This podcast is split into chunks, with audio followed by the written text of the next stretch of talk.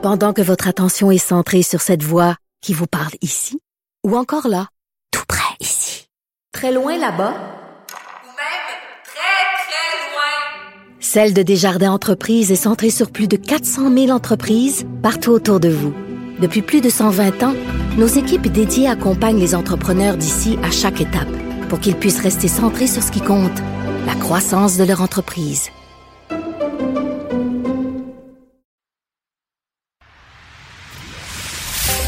D'une halte routière à l'autre, aux quatre coins du Québec. Là-haut sur l'autobus. Cube Radio.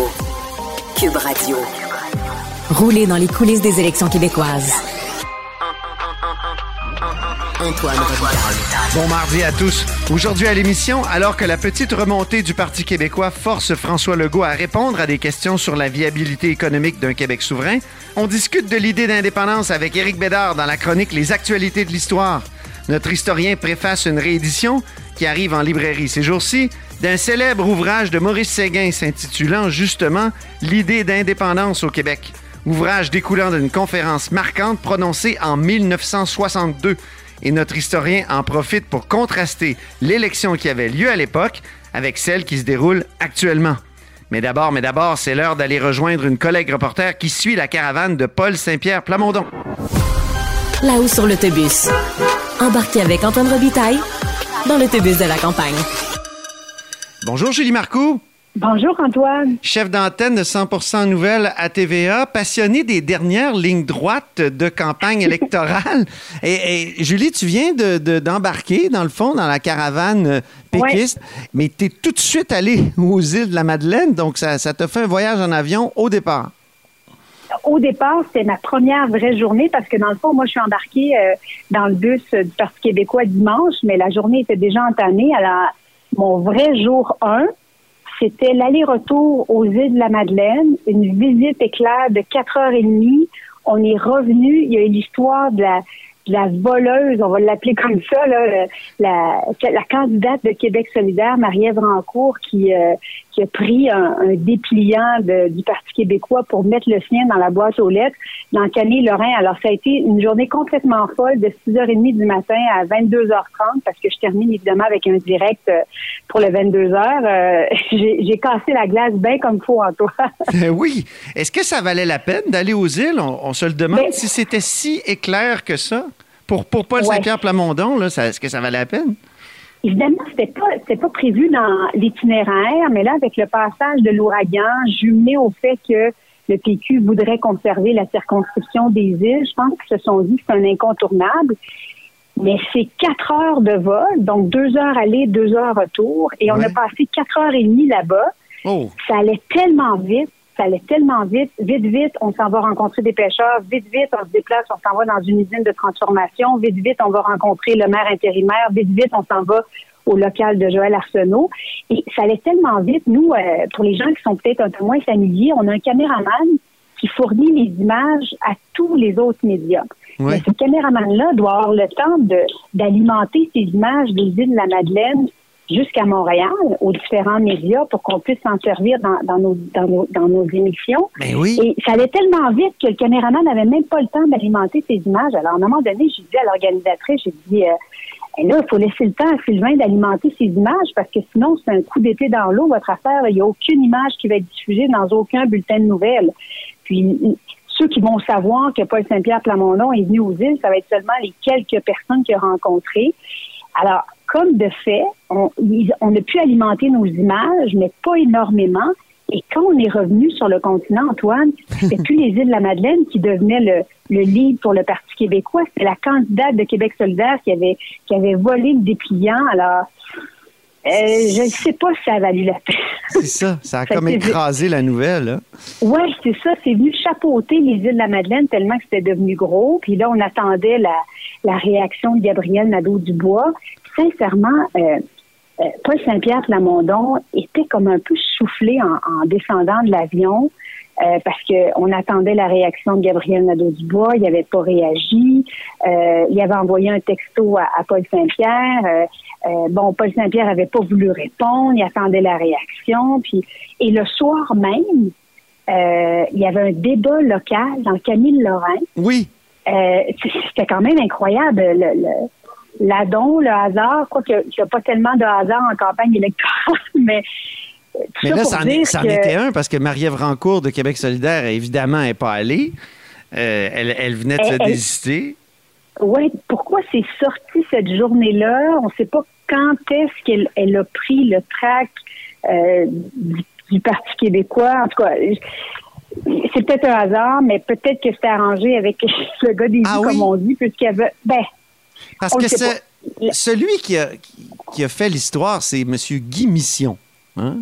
Le citoyen en question. Le là, citoyen en question qui semble travailler pour euh, un syndicat. Donc, euh, et qui a pardonné à Mme Rancourt, d'ailleurs, euh, son entrée. Qui est Facebook. conseillère syndicale. Oui, c'est ça. Avocate conseillère syndicale, oui. Exactement. Et, et- et donc, c'est sorti hier matin. C'est- toujours. On se, on se demande tout le temps, d'ailleurs, euh, qui, à qui profite euh, le crime ou le, la nouvelle? Mais parce que la nouvelle aujourd'hui que notre collègue euh, Charles euh, le cavalier. Le Cavalier, qui Dans est la dans presse, la presse, oui. ben, c'est ça.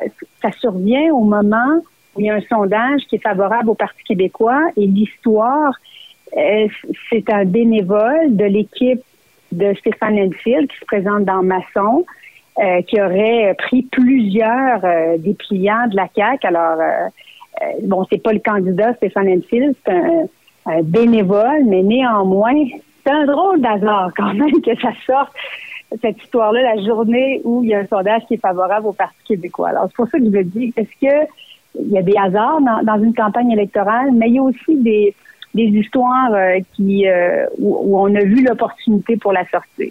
J'écoutais le, le point de presse de Paul Saint-Pierre Plamondon ce matin, j'avais l'impression qu'il oscillait entre l'espèce d'enthousiasme face à une certaine remontée qui est indéniable là, euh, dans, Ouais. dans les sondages. Non seulement les intentions de vote, mais meilleur débat. Euh, il a monté aussi dans sa cote est meilleure pour, pour ce qui est du meilleur chef de l'opposition. Donc, euh, il y a, il y a vraiment là. Mais en même temps, il était l'arroseur arrosé ce matin parce que eux autres aussi, comme tu l'as bien dit, dans, dans Masson, il y a eu des dépliants volés. La défense de Paul Saint-Pierre, c'était écoutez, il y a 125 circonscriptions, on a des centaines et des centaines de bénévoles. Stéphane Enfield, il y a eu un soupçon sur ce bénévole-là. Le bénévole a avoué, on, on l'a écarté. Euh, bon, Euh, c'est sûr que ça n'a pas le même impact que l'histoire de, de Marie-Ève Rancourt, qui, elle, était candidate. Mais Voilà. si s'il y avait eu des caméras, Antoine, dans les années 80-90, après les sonnettes, Oui. je pense qu'on aurait peut-être vu d'autres histoires semblables. J'ai l'impression qu'il y a bien des gens qui regardent actuellement des, Oui. des images stockées dans leur, euh, dans leur clé USB pour savoir s'il n'y a pas quelque chose de répréhensible à montrer. Oui, oui, oui. Alors, comment s'annonce la suite, Julie, de ton Ben, périple de, de- de dernière ligne droite pour le Parti québécois? Là, euh, au moment où on se parle, euh, Paul Saint-Pierre Plamondon rencontre la mairesse de, de Montréal, Valérie Plante, et euh, ils vont nous, nous donner, nous accorder une mêlée de presse à la suite de ça. Fait que, pour les gens qui sont moins familiers, il y a souvent deux mêlées de presse hein, dans une journée. Oui. Alors, les journalistes posent leurs questions le matin, puis on peut bonifier soit notre direct ou les journalistes de la presse écrite leur article. Et on a une deuxième chance de relancer notre nouvelle l'après-midi avec de nouvelles questions. Alors, c'est là qu'on va aller cet après-midi. Puis, euh, par la suite, euh, euh, il doit accorder une entrevue à ma collègue Sophie Thibault aux 17 heures. Et c'est la fin de la journée. Hier, il, était, il était très, très fatigué, Paul Saint-Pierre Plamondon, à la suite du débat local. Imagine, une journée aux îles de la Madeleine, aller-retour. Après ça, l'histoire euh, de la candidate Marie-Ève Rancourt. Ensuite, un débat de deux heures dans sa circonscription, Camille Lorrain. Euh, on est rentré à l'hôtel, il était aux alentours de 10 heures. Euh, ça, ça faisait quand même une grosse journée. Puis le fait que j'ai l'impression que la pression est peut-être en train de retomber un peu sur Oui. Paul Saint-Pierre Pla- Plamondon. Alors, tu sais ce que c'est, tu fais du sport, Antoine. Oui. Tu sais, quand l'adrénaline tombe, Oui. c'était un peu notre moteur pour garder notre énergie. Alors, euh, suis curieuse de voir d'ici le 3 octobre comment il va pouvoir renouveler un peu là, son, son énergie. Mais bon, on verra bien d'ici là. Euh, c'est quand même euh, six jours, c'est une éternité dans une campagne électorale. Ben, j'espère qu'on va avoir l'occasion de se reparler. Julie, merci beaucoup. Ben oui. Hey, ça me fait plaisir, Antoine. Alors, c'était Julie Marcoux, qui est chef d'antenne de 100% Nouvelles et passionnée des dernières lignes droites de campagne électorale.